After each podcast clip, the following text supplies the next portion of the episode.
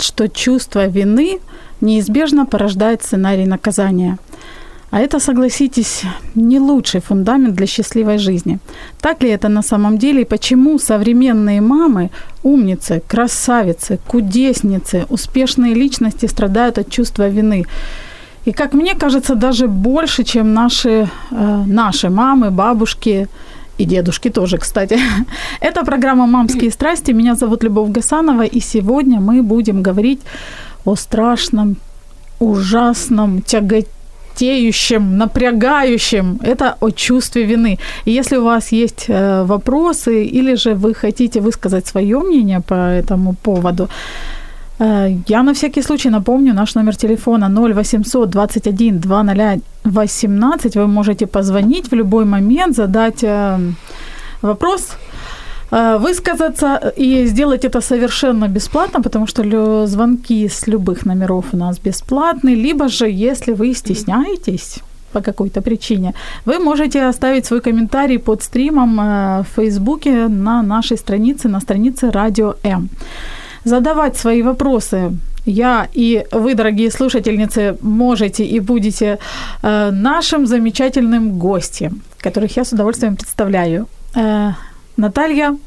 Бушковская, мама двоих детей, преподаватель английского и итальянского языков, изучает психологию, пишет сказки, а еще пишет разные статьи, например, на сайт мам.com.ua и на собственный блог, который называется ninanana.com.ua. И Августина Яценя. Наши слушательницы, которые были с нами в прошлом году, уже знакомы с Августиной, но для тех, кто присоединился к нам сегодня, или относительно недавно я расскажу про Августину всю правду. Все не надо. Не надо, да? Хорошо. Э, врач-психотерапевт, семейный консультант, автор и ведущая семинаров о сексуальности, стрессе, синдроме выгорания и еще много тем. Августина, в общем-то, в курсе, специалист э, с достаточно большим опытом работы. Девушки, здравствуйте. Здравствуйте. Очень рада вас видеть и надеюсь, что сегодня наш разговор будет откровенным, что вы не будете бояться рассказывать, как оно там внутри происходит. И первый вопрос, как вы считаете, истинно ли мнение относительно того, что наши бабушки и э, мамы меньше страдали от чувства вины, или же по вашему мнению, что думаете? Кто начнет? Ну, я думаю, что все в мире относительно. Наверное, надо спросить у бабушек и дедушек. Э, думаю, что сейчас больше фокуса внимания, больше интереса к этой теме, и поэтому люди начинают обращать на это внимание. Это во-первых. А во-вторых, мы, в общем-то, сейчас неплохо живем по сравнению с тем, как жили наши бабушки и дедушки. И когда людям надо было бороться за существование и выживать, им было, наверное, не очень до чувства вины. Согласна, просто, да, у нас уровень комфорта повысился, поэтому можно подумать о высоком, о покопаться в себе. Э, чувство вины, словосочетание, которое слышали и знают и даже наши бабушки и дедушки, потому как э, все-таки знают, в общем-то. Но э, в это словосочетание люди вкладывают разное понятие. Наташа, вот у меня вопрос к тебе. Для тебя чувство вины это что? Ну, мне кажется, это такой ядовитый коктейль, если мы говорим про мам, то это ядовитый коктейль из осознания собственной некомпетентности и чувства жалости к своему ребенку, который как мама думает, страдает из-за нее или что-то недополучает из-за нее. И вот, вот этот коктейль, он давит со всех сторон. Вот лично, и лично я так ощущаю. Угу. Августина, а правду ли говорят, что человек, испытывающий чувство вины, он в этот момент, вот когда он испытывает это чувство, он себя не любит. А, я бы поспорила. Давайте, вот просто интересно. Потому что это достаточно популярное или широкое мнение, которое можно услышать. да, это очень часто связано с заниженной самооценкой или с высокой планкой требования к себе конечно. Но э, есть такое, такая любимая моя тема, что очень часто у разных чувств есть как бы вторичная выгода. И, например, э, осознавание своей чувства, своего чувства вины за то, что, например, я недостаточно хороша, позволяет сохранить свое реноме в своих же глазах. Ну, вроде бы я не просто делаю какую-то плохую вещь или что-то делаю неправильно, но я же мучаюсь. Ага, вот оно что, оказывается, вот так. А как вы думаете, всегда ли человек осознает свое чувство вины, либо же есть люди, у которых оно идет вот фоном по жизни, и он даже, может быть, не всегда понимает, почему он себя чувствует там дискомфортно, что на него давит, что вот сейчас его грызет, грызет там совесть или ну, это достаточно часто встречается, когда человек не осознает свои чувства вины. И я с этим часто встречаюсь не только в жизни, но и, собственно, на работе э, с моими клиентами. И э, это чувство тяжелое для переживания, даже если оно не осознается. И люди пытаются от него избавиться. Избавиться это либо уйти от э, того раздражителя, который это чувство а, активизирует, либо как-то ну, отыграться на этом раздражителе достаточно агрессивно. То есть в чувстве вины очень много, ну не очень люблю это слово, энергии, очень много подавленной энергии, подавленных желаний, какой-то растерянности, агрессии. Ну, это целый коктейль чувств, если раскапывать. И оно очень э, тяжелое, вот особенно токсическая вина, тяжелое для переживания, и хочется куда-то деться, чтобы это не чувствовать. И люди, когда интуитивно понимают, что они не способны с этим справиться, они это чувство как бы вытесняют, э, забывают, а, отказываются от этого. Ну, вроде бы как я про это не думаю, и я это не чувствую. Оно как бы уходит глубже и все равно остается в фоновом таком дискомфорте. А есть ли какие-то признаки, по которым человек может понять, что вот это вот, наверное, чувство вины? Знаете, как в болезнях. Вот есть э, заболевание, есть симптомы. Угу. А вот в чувстве вины есть какие-то симптомы, по которым человек может понять, наверное, это... Ну, ну... Наверное, если в отношениях, то самый простой симптом, а, если я в отношениях с кем-то, и на меня кто-то обижается, и я стараюсь э, соответствовать ожиданиям другого человека или искупить свою вину, или как-то угодить другому человеку, чтобы он на меня не обижался, ну, то есть поддаюсь манипуляции, то вот 99,9% это оно. Наташа, ты всегда распознаешь, что чувствуешь вину, например, в определенный момент? Я бы сказала, что да. Практически всегда я понимаю, что вот да, сейчас меня гложет чувство вины, и с этим надо что-то делать. Хорошо, у меня к тебе такой провокационный немножко mm-hmm. вопрос. Э, по твоему мнению, чувство вины и совесть, они как-то отличаются? Есть ли у тебя вот лично какая-то градация, либо же различия? А, пожалуй, все-таки да, потому что чувство вины, оно ведь далеко не всегда рационально. Я читала очень замечательную книгу психолога Людмила Петроновская. Э, книга называлась «Лайфхаки для работающей мамы». И там целый раздел был посвящен чувству вины.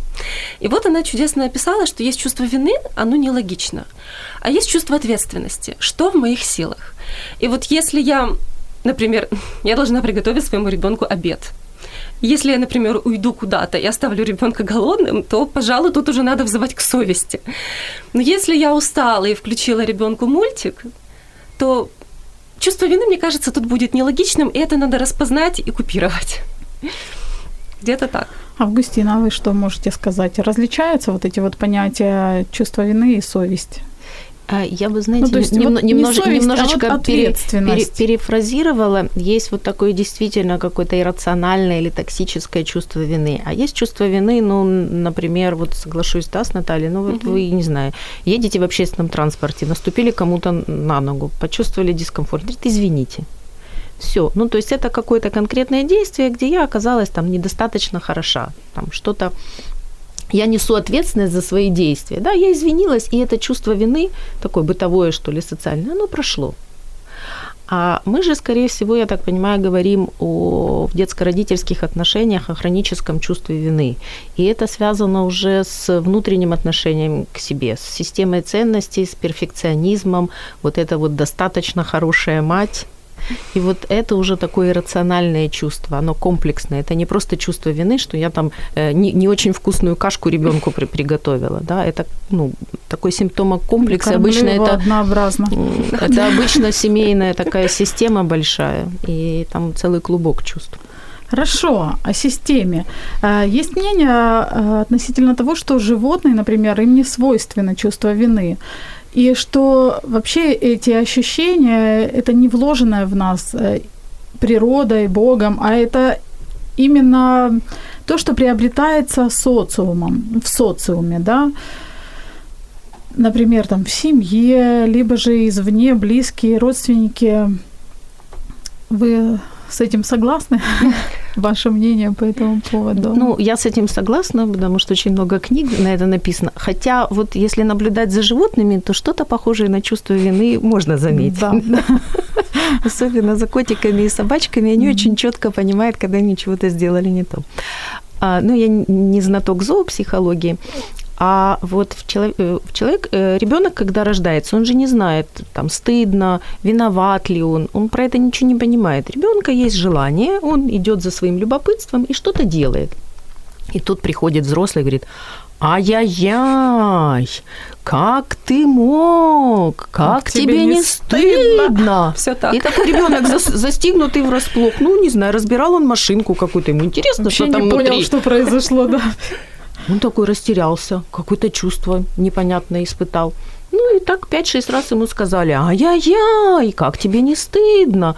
И все, он уже знает, что когда он что-то хочет сделать, ему это интересно, а значимый другой взрослый говорит ай-яй-яй, у него закрепляется это переживание, что он виноват или ему должно быть стыдно, что что-то он делает не так, он не понимает, что.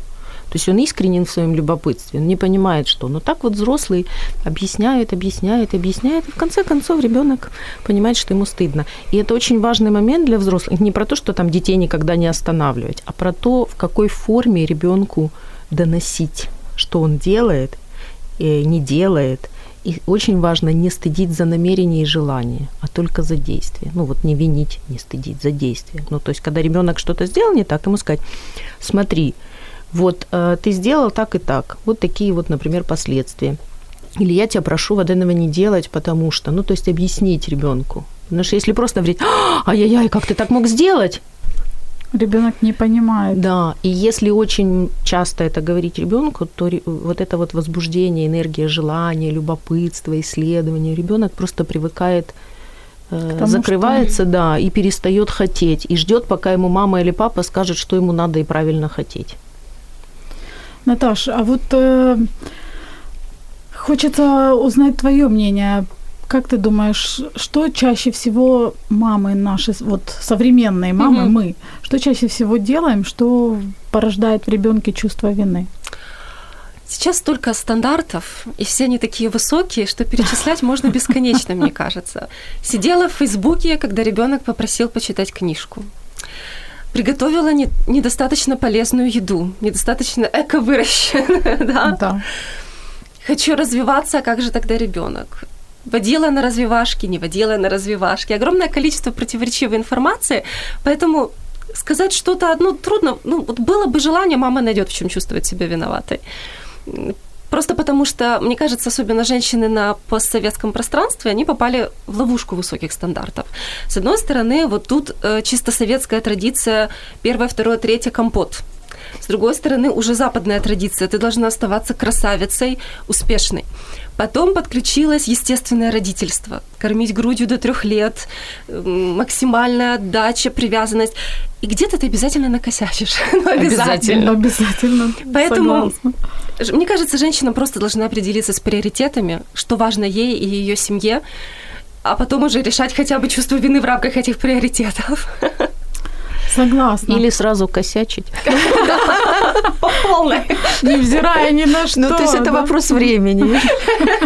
Рано или поздно все равно накосячишь. О том, почему еще мамы чувствуют себя виноватыми и нужно ли что-то с этим делать, мы поговорим буквально через несколько минут. Оставайтесь с нами. Ви слухаєте Радіо М. Радіо М. Мистецтво. Радіо. Это программа «Мамские страсти», и сегодня мы говорим о такой интересной, захватывающей теме. Правда, она, конечно, портит жизнь многим, о чувстве вины. И говорю я с нашими замечательными гостями. Для тех, кто только что к нам присоединился, я напомню, с кем. Это Наталья Бушковская, мама двоих детей, преподаватель английского и итальянского языков, изучает психологию, является автором блога собственного блога ninanana.com.ua, пишет статьи, пишет сказки, в общем-то, развивается. Можно даже сказать, что у нее, наверное, нет поводов чувствовать себя виноватой, потому что вот она такая вся молодец. И еще у нас, в... и еще у нас в гостях Августина Яценя, врач-психотерапевт, семейный консультант, автор и ведущая различных семинаров, например, о сексуальности, стрессе, синдроме выгорания. Думаю, что у Августина, наверное, тоже с этим все нормально, ну, в смысле, с чувством вины. Да, конечно, да. есть, есть. Все в порядке, да. А, Наташ, вот у меня к тебе вопрос. Когда я э, забрасывала вот тему относительно того, что я ищу гостей для э, программы, кто там испытывает чувство вины, кто э, может об этом поговорить открыто, ну, Наташа, в общем-то, отреагировала, сказала, что да, есть такое дело. У меня вот к тебе такой вопрос. Насколько тебе мешает чувство вины в жизни? И как ощущение вот себя там виноватой влияет на твои взаимоотношения с детьми? Ну, безусловно, влияет негативно, потому что чувство вины весьма деструктивное чувство. Чтобы с ребенком жить хорошей, полноценной жизнью, нужно много ресурса. А чувство вины этот ресурс высасывает. В результате получается замкнутый круг. То есть э, ты что-то сделала не так, возможно. Ты чувствуешь себя виноватой, ты начинаешь себя есть за это, еще больше устаешь. Потом наступит момент, когда ты опять разозлишься на ребенка. Оно накапливается как снежный ком, и в результате страдает вся семья. Поэтому обязательно с этим надо что-то делать, как я считаю. Ну, я у тебя, у меня припасен для тебя вопрос, ага. что ты с этим делаешь, но, наверное, чуточку Хорошо. позже. 0800 21 2018. Мы тут, конечно, хихикаем, э, но тема актуальная, и я практически уверена, что очень многие женщины, да и не только женщины, но так как у нас программа мамская и женская, э, то, наверное, я взываю к вам, не стесняйтесь, вы можете позвонить, задать вопрос, который вас волнует, 0800 21 2018, либо же оставить свой комментарий, э, написать свой вопрос в Фейсбуке на нашей странице Радио М под стримом. Августина, есть такое выражение, что чувство вины неизбежно порождает сценарий наказания, причем без ведома сознания человека. Вот что вы думаете? То есть, че, ну, круто, да, согласна. То есть, что если человек испытывает чувство вины, у него как-то внутри формируется вот это вот наказание, которое сценарий наказания, может быть, он сам себя будет наказывать или ну как-то. Ну, да, хорошо обученные э, быть виноватым дети, они с возрастом прекрасно сами себя наказывают даже без видимых причин. А вот аутоагрессия. Я читала о том, что человек, который испытывает чувство вины, у него вот аутоагрессия, то есть агрессия, направленная внутрь себя или на себя, это такое хроническое, что ли, состояние. Да, да, ну, люди это... склонные к такой токсической вине, они склонны к депрессии, к психосоматическим заболеваниям. Есть такая закономерность. А к чему приводит вот ощущение злости на себя? Ну, вот, кроме того, что психосоматические заболевания возникают это снижен, сниженный фон настроения, неудовлетворенность собой и а, как ни странно это звучит, это отражается и на окружающих, потому что человек, который все время недоволен собой и не способен полюбить себя, ему очень трудно а, давать любовь и заботу другим и принимать от других. Ну, то есть, если я сам себя не люблю, мне очень трудно поверить, что меня могут любить другие. И тоже такой момент. Очень часто люди из чувства вины начинают кому-то что-то отдавать и заботиться. И это большая разница отдавать что-то от недостатка или от избытка. Ну, то есть, когда я доволен собой, я счастлив и хочу, чтобы рядом со мной были тоже счастливые люди, я делюсь, это одно. А другое дело, когда я себя там чувствую ничтожеством, недостаточно хороший, и начинаю заботиться о других, исходя из своих представлений. Ну, то есть, делаю для других то, в чем нуждаюсь сама. Mm-hmm. И как бы выглядеть это может быть может одинаково практически, а ощущаться в контакте с другим человеком по-разному. Ну, то есть приведи себя в порядок сам, потом Согласна. А, девочки, вот мы говорим о том, что чувство вины это плохо и оно разрушает. А может ли оно быть э, конструктивным? Ну, когда, например, из чувства вины или даже, правда, вот сейчас пытаюсь объяснить и сама понимаю, что, наверное, не может, но вот интересно ваше мнение. Может ли оно к чему-то человека, что ли, вдохновлять, сподвигать э, на какие-то значимые поступки, на работу над собой, опять-таки, чтобы стать лучше, развиваться? Возможно, разово в качестве исключения, но если... Но оно не может быть постоянно движущей силой какого-то прогресса. То есть, возможно, один раз я например, ребенок на меня обиделся, да, он мне сказал, почему ты на меня кричишь? Я могу почувствовать себя виноватой, вообще задуматься, а почему я, собственно, так делаю? Это же неприятно моему ребенку, это приведет к хорошим трансформациям. А, ну, я, ну, я не уверена, что это может быть рутинно. А я думаю, скажете? что вот то, что я раньше говорила, в зависимости от того, какая это вина. То есть если это такая, как ну, более социально обусловленная вина за какие-то действия, да, а, или а, ну, например, я к чему-то хотела подготовиться, ну и чуть-чуть разленилась и не подготовилась, и чуть-чуть себя чувствую виновата. Это может быть мотиватором, да, но для достижения, для, для какого-то роста, да, для вклада в отношения, может быть, но зависит от степени выраженности. То есть если где-то ситуативно возникает чувство вины, я думаю, вот, я могла бы это сделать лучше. Угу. А как? Вот так, так. Ну хорошо, попробую в следующий раз прекрасно. Но если это фоново вот такое чувство разъедающее, недостаточно хороша, недостаточно хороша, можно было бы это сделать лучше, можно было бы сделать это лучше, это дорога в никуда. Ну вот ко мне приходят клиентки начинают говорить, вот я там недостаточно хороша, там недостаточно хороша. Я говорю, подождите, а можно мне детально в каких-то э, очевидных критериях описать свою достаточную хорошесть? Вот достаточно, достаточно, это как? И обычно ступор ну, это очень важный вопрос, который можно себе задать, когда я думаю, здесь я не хороша, там не хороша. А достаточно это как? Потому что если это ну, совершенно недостижимая планка, то не видать удовлетворенности никогда. Ну, то есть я никогда не буду достаточно хорошей, я тогда обречена на фоновое чувство вины.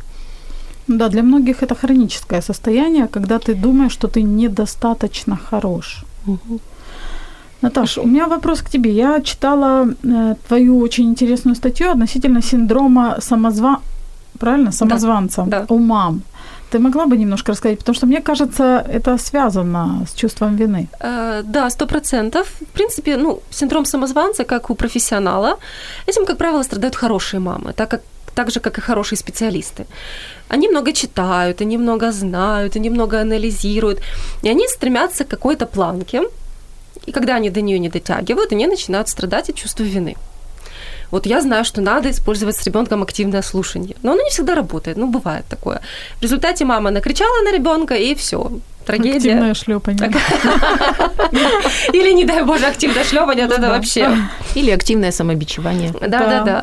А, как правило, или мама все знает о правильном питании, как надо кормить ребенка, но устала накормила, Стала, дала сосиску. Сосиску дала, и начинается. То есть вот, по сути, по сути, да, это статья о том, как мама пытается быть профессионалом, и она очень честно старается, но, как и в профессии, мы иногда можем чего-то не знать, эм, до чего-то не дотягивать. Но вот у тебя в статье был интересный момент, почему я обратила именно на uh-huh. эту статью, что ты говорила о том, что Синдром самозванца это когда вот тебе говорят, что ты хороший специалист, а ты вот э, эти достижения не признаешь, ты их обесцениваешь и говоришь о том, что ну у меня вот куча причин для того, чтобы быть хорошей, а вот если ты плохая, то да, я плохая. Не куча причин, которые сделали вот Это уже перфекционизм, это уже пересекается с перфекционизмом.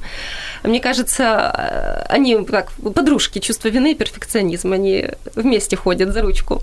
Августина, а вот к вам вопрос. Обесценивание себя и своих поступков, это может быть э, связано либо же чу- с чувством вины, либо же, например, из чувства вины вытекает это обесценивание. То есть есть взаимосвязь? Это между... Есть взаимосвязь, но там я все-таки немножко разделяю вину и стыд. Ну, сейчас мы не будем углубляться в дебри, да.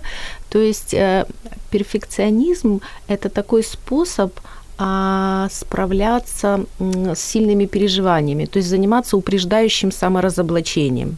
Ну, то есть не ждать, пока кто-то мне укажет, что я там недостаточно хороша или там что-то могла сделать, а сказать, да-да, и да-да, я в курсе, да, я тут вот не совсем хорошо, да, вот я это сделала, но это ну, не очень, да. То есть вроде бы тогда я как бы контролирую это, это чувство не ужасное, оно просто плохо переносимое. Ну, а, а не жду, пока кто-то мне скажет, там, бабушка, которая там скажет, ай-яй-яй, как ты так можешь? То есть, если мы себя обесцениваем, свои поступки, мы как бы пытаемся упредить чью-то критику. Чью-то и критику, чью-то... и, и мы пытаемся таким образом справиться с сильными переживаниями. Потому что когда мы их а, обес, обесцениваем, знаете, как приходит клиент и говорит, ну, я чуть-чуть расстроен, ну, я чуть-чуть злюсь, да, ну, я чуть-чуть винюсь. Ну, вроде бы как бы эти чувства делаются меньше. и тогда, Ну, и тогда чуть-чуть. Да, да, я чуть-чуть недоволен. Э, Но тогда вроде бы как эти переживания становятся меньше. Э, Да, вот если слушаю Августину, получается, ты немного снимаешь с себя ответственность еще этим обесцениванием. Я на самом деле не такая уже хорошая, как вы думаете, что в таком роде. Да, или, например, я все-таки хороший, я же понимаю, что я недостаточно Да, хороша. или так, то есть Хитро, как все, как все хитро с этим чувством вины. А можно, мне, мне кажется, вот мы сейчас затронули эту тему, мне кажется, очень важную такой, это, ну, большая тема для детей очень важная. Важно для ребенка быть достаточно хорошей матерью, но не идеальной. А, потому что я потом встречаюсь с клиентами, у которых родители пытались быть идеальными, ведь когда ребенок рождается, мать для него все, и она для него идеальный объект. Но по, по мере роста ребенка ребенок видит, как э, мама такой же живой человек с плохим настроением, который может разозлиться, в чем-то оказаться беспомощной, бессильной, с чем-то не справляться. И тогда происходит интеграция вот этого идеального об- образа и живой реальной матери. И тогда человек э, уже взрослый, ну, подросток, он выходит в мир и видит реальных людей. А если этой интеграции не произошло, если мама все время с покерфейсом ходит достаточно хороша, никогда не плачет, не расстраивается и все время пытается сохранить лицо, Да, только То- глаза маниакально поблескивают. то ребенок, то ребенок потом выходит в мир, и он все время строит такие отношения. Вначале он возвеличивает кого-то, а потом обесценивает. И вот такие вот начинаются нарциссические качели, потому что у него в детстве не произошла интеграция вот этого образа идеальной матери и простого реального человека. То есть, по факту, мамам надо расслабиться и быть человеком. Ну, знаете как, вы нервничаете, не нервничайте. Я поняла, это совет такой себе относительный. Э, Зачем и почему мы формируем и каким образом мы формируем чувство вины у наших детей, мы поговорим буквально через несколько секунд. Оставайтесь с нами, будет интересно. Радіо М. Можливість. Радіо М. Мрія. Это программа «Мамские страсти». Меня зовут Любовь Гасанова, и сегодня мы говорим о чувстве вины. О том, что оно делает с нами, о том, что оно делает с нашими детьми, и как мы, того, может быть, сами не ведая, не осознавая, формируем его у детей. Я хочу прочитать одну такую цитату, которую приписывает Конфуцию. Я, в общем-то, не слышала от него лично, но в- приписывают ему. Так вот он говорил, остерегайтесь тех, кто хочет вменить вам чувство вины, ибо они жаждут власти над вами. Какой-то степени, ну, лично я согласна с этим выражением. И мне кажется, что мы, мамы, очень часто используем чувство вины или апеллируем к чувству вины для того, чтобы сделать наших детей удобными, для того, чтобы они нас слушались. Э, В общем-то, наверное, для этого. Поэтому часто говорим, если бы ты меня любил, ты бы так не поступил. Ну или опять-таки, как тебе не стыдно. Правда? Да-да-да, как ты можешь мамочку расстраивать? Августина, э, по вашему мнению, к чему приводит вот такая форма воспитания или форма взаимодействия, когда А, мама ну, апеллирует к чувству вины? Э, Проблема может быть, если это ведущий э, способ построения отношений с ребенком. И мама воспитывает ребенка одна, ну, тогда это может быть действительно проблемой. То есть если, если есть разные э, родственники, там папа, бабушки, дедушки, у которых разные модели поведения, то ничего страшного, это естественно, так бывает. Ну, у каждого человека, никто же не, не совершенен. Если это ведущий механизм, то ребенок приучается формировать отношения с другими людьми в обиде вин- вине. И так формируются очень часто созависимые отношения, которые, например, потом могут приводить к различным, там, в том числе и химическим зависимостям. Ну, то есть ребенок получается, что он ждет, пока он будет виноватый, и кто-то другой ему через обиду будет указывать, как себя вести. То есть он приучается все время ориентироваться не на свои чувства, не на свои желания, а угадывать, чего от него хотят другие, и пытаться стараться сейчас сложно, пытаться стараться своим э, представлением об ожиданиях других от него. Сложно, сложно. Закрутили. 0800 21 2018 наш номер телефона, по которому вы можете позвонить, задать вопрос. И Августина и Наталья расскажут вам. Все сложно, просто, если что, расшифруем. Наташ, по твоему мнению, вот э, что чаще всего делают мамы или что вызывает именно у ребенка чувство вины? Не у мамы, а у самой, а вот Мгм. у ребенка. Ну, в принципе, то, что вот вы перечислили, э, как тебе не стыдно, а я же так старалась, я же тебя любила, ну, люблю. Ну, мне кажется, э, есть еще такая, такой риск, что если заиграться с этим чувством вины, когда его очень много, если не права, Августина меня поправит, его очень много, человек уже не может его вынести. Его надо как-то перед... Ну, это не я плохая, это ты меня довел. У нас есть звоночек, мы сейчас Мгм. прервемся. Здравствуйте, Здравствуйте. представьтесь, пожалуйста. Ам, Это Татьяна Коваленко. Здравствуйте, Татьяна, очень рада вас слышать. У вас есть вопрос или А, комментарий? Нет, я тоже очень рада. Нет, у меня не комментарий, у меня вопрос. Пожалуйста. Хотелось бы узнать, как- какие есть меры профилактики чувства вины у мам, потому что от него никто не застрахован. Отличный вопрос. Замечательный, я считаю. Спасибо, Тань. Ну, девочки, кто? А, Методы ра- профилактики. рас- рассказать несложно, достаточно сложно осуществить. И здесь есть же э, сложность всегда, а, что сейчас я даю правильную инструкцию, кто-то начинает ей следовать, она не получается, и начинаешь виниться, что ты недостаточно правильно следуешь инструкции. Не, ну можно обвинить Да. того, кто давал инструкцию, если что. А, ну, в принципе, да, я могу за это ответить. А, Я думаю, что пункт первый и самый важный – это признать, что, а, у меня это чувство есть, и я на него имею право. С этого, мне кажется, начинается изменение. А второе – это, ну, я как психотерапевт, мне, конечно, легче говорить о походе на психотерапию и на живом контакте. Ну, можно попробовать самостоятельно договариваться с собой, а, что я достаточно хороша. Ну вот я недавно посоветовала клиентке одной там повесить по квартире разные стикеры. Как только у нее сомнение, что она недостаточно хорошая мать, она там пишет, я там достаточно умная, я там достаточно заботливая. И просто сесть и прописать себе, где эта мера достаточности, а, к которой я стремлюсь. Да, но вот если я виновата, то в чем? Ну вот в чем-то конкретном, попытаться в себе разобраться. Я люблю писать там схемки, какие-то таблички, как-то, чтобы из себя достать свое представление и максимально его конкретизировать и детализировать. И иногда э, этого уже достаточно, чтобы встать на путь, ну, условно, выздоровления, когда просто начинаешь понимать, что вообще непонятно, где этот эталон, с чем я себя сравниваю, к чему я стремлюсь, и где эти идеальные люди, и, и, и, и чьи это... Инстаграм. И чьи это, и чьи это вообще ожидания?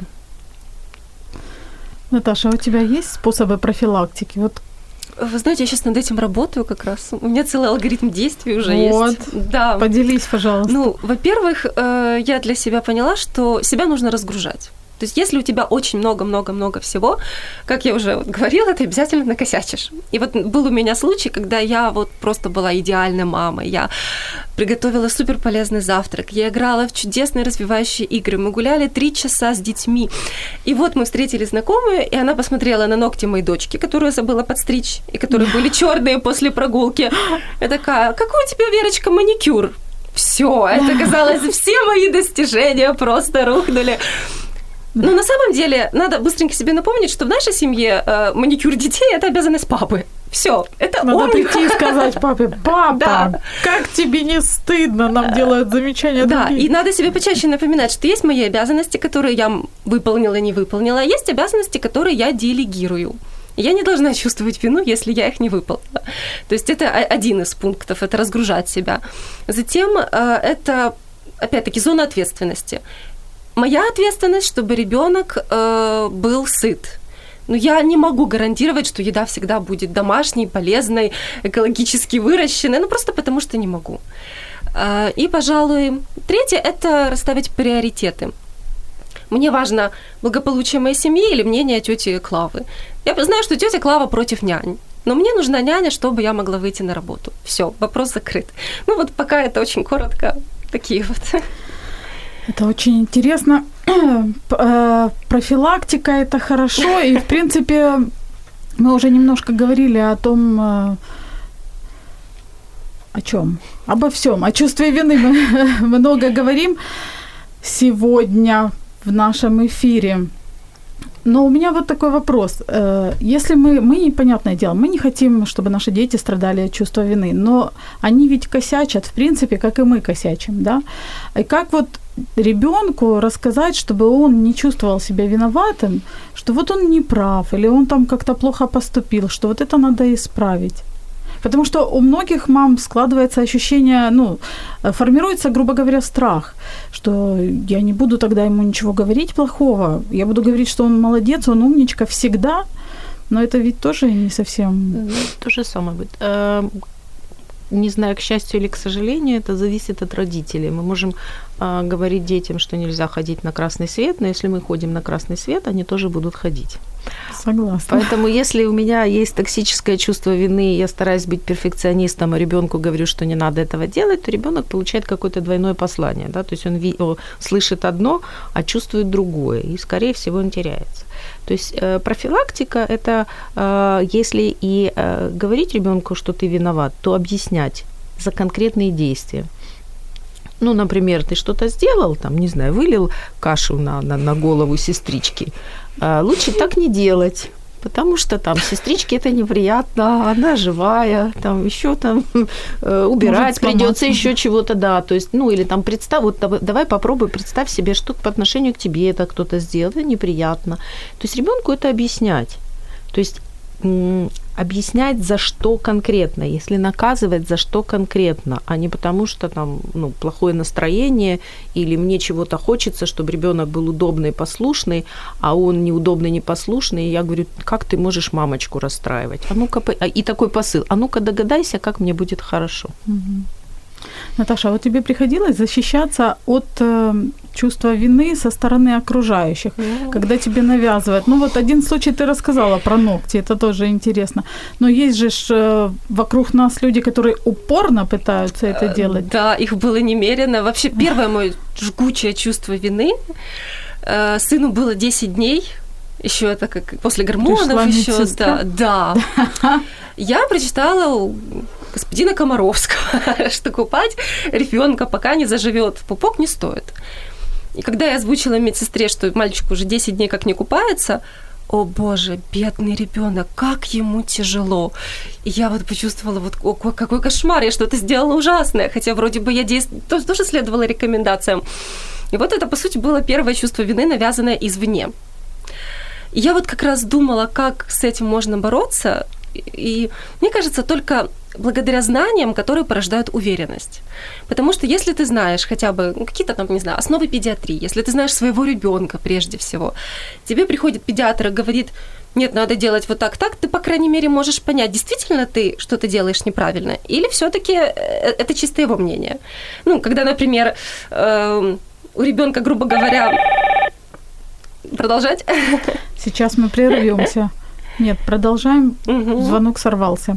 Ну, вот, например, Попробуйте еще разок. э, Да-да. Да. Э, Например, когда у моего сына было так называемое акне новорожденных, и меня обвиняли в том, что я что-то не то съела, а теперь я бы не чувствовала чувство вины, потому что я знаю, что это нормальная ситуация, и мое питание ни при чем. Но когда этих знаний нету, ты слушаешь, ты чувствуешь себя виноватой, ты теряешься, поэтому защищаться от этого можно игнорированием и развиванием уверенности в себе, мне кажется, только так. Такой вопрос. Реально ли, по вашему мнению, маме, которая испытывает или страдает от хронического чувства вины, воспитать ребенка без чувства вины? Ну, то есть не страдающего вот этим фоновым чувством вины. Да, если мама займется собой прежде всего. Ага. То есть так просто бездействовать не получится. Ну, то есть живет ну, себе дети все равно делает- воспроизводят модели поведения э, значимых других взрослых, которые их окружают.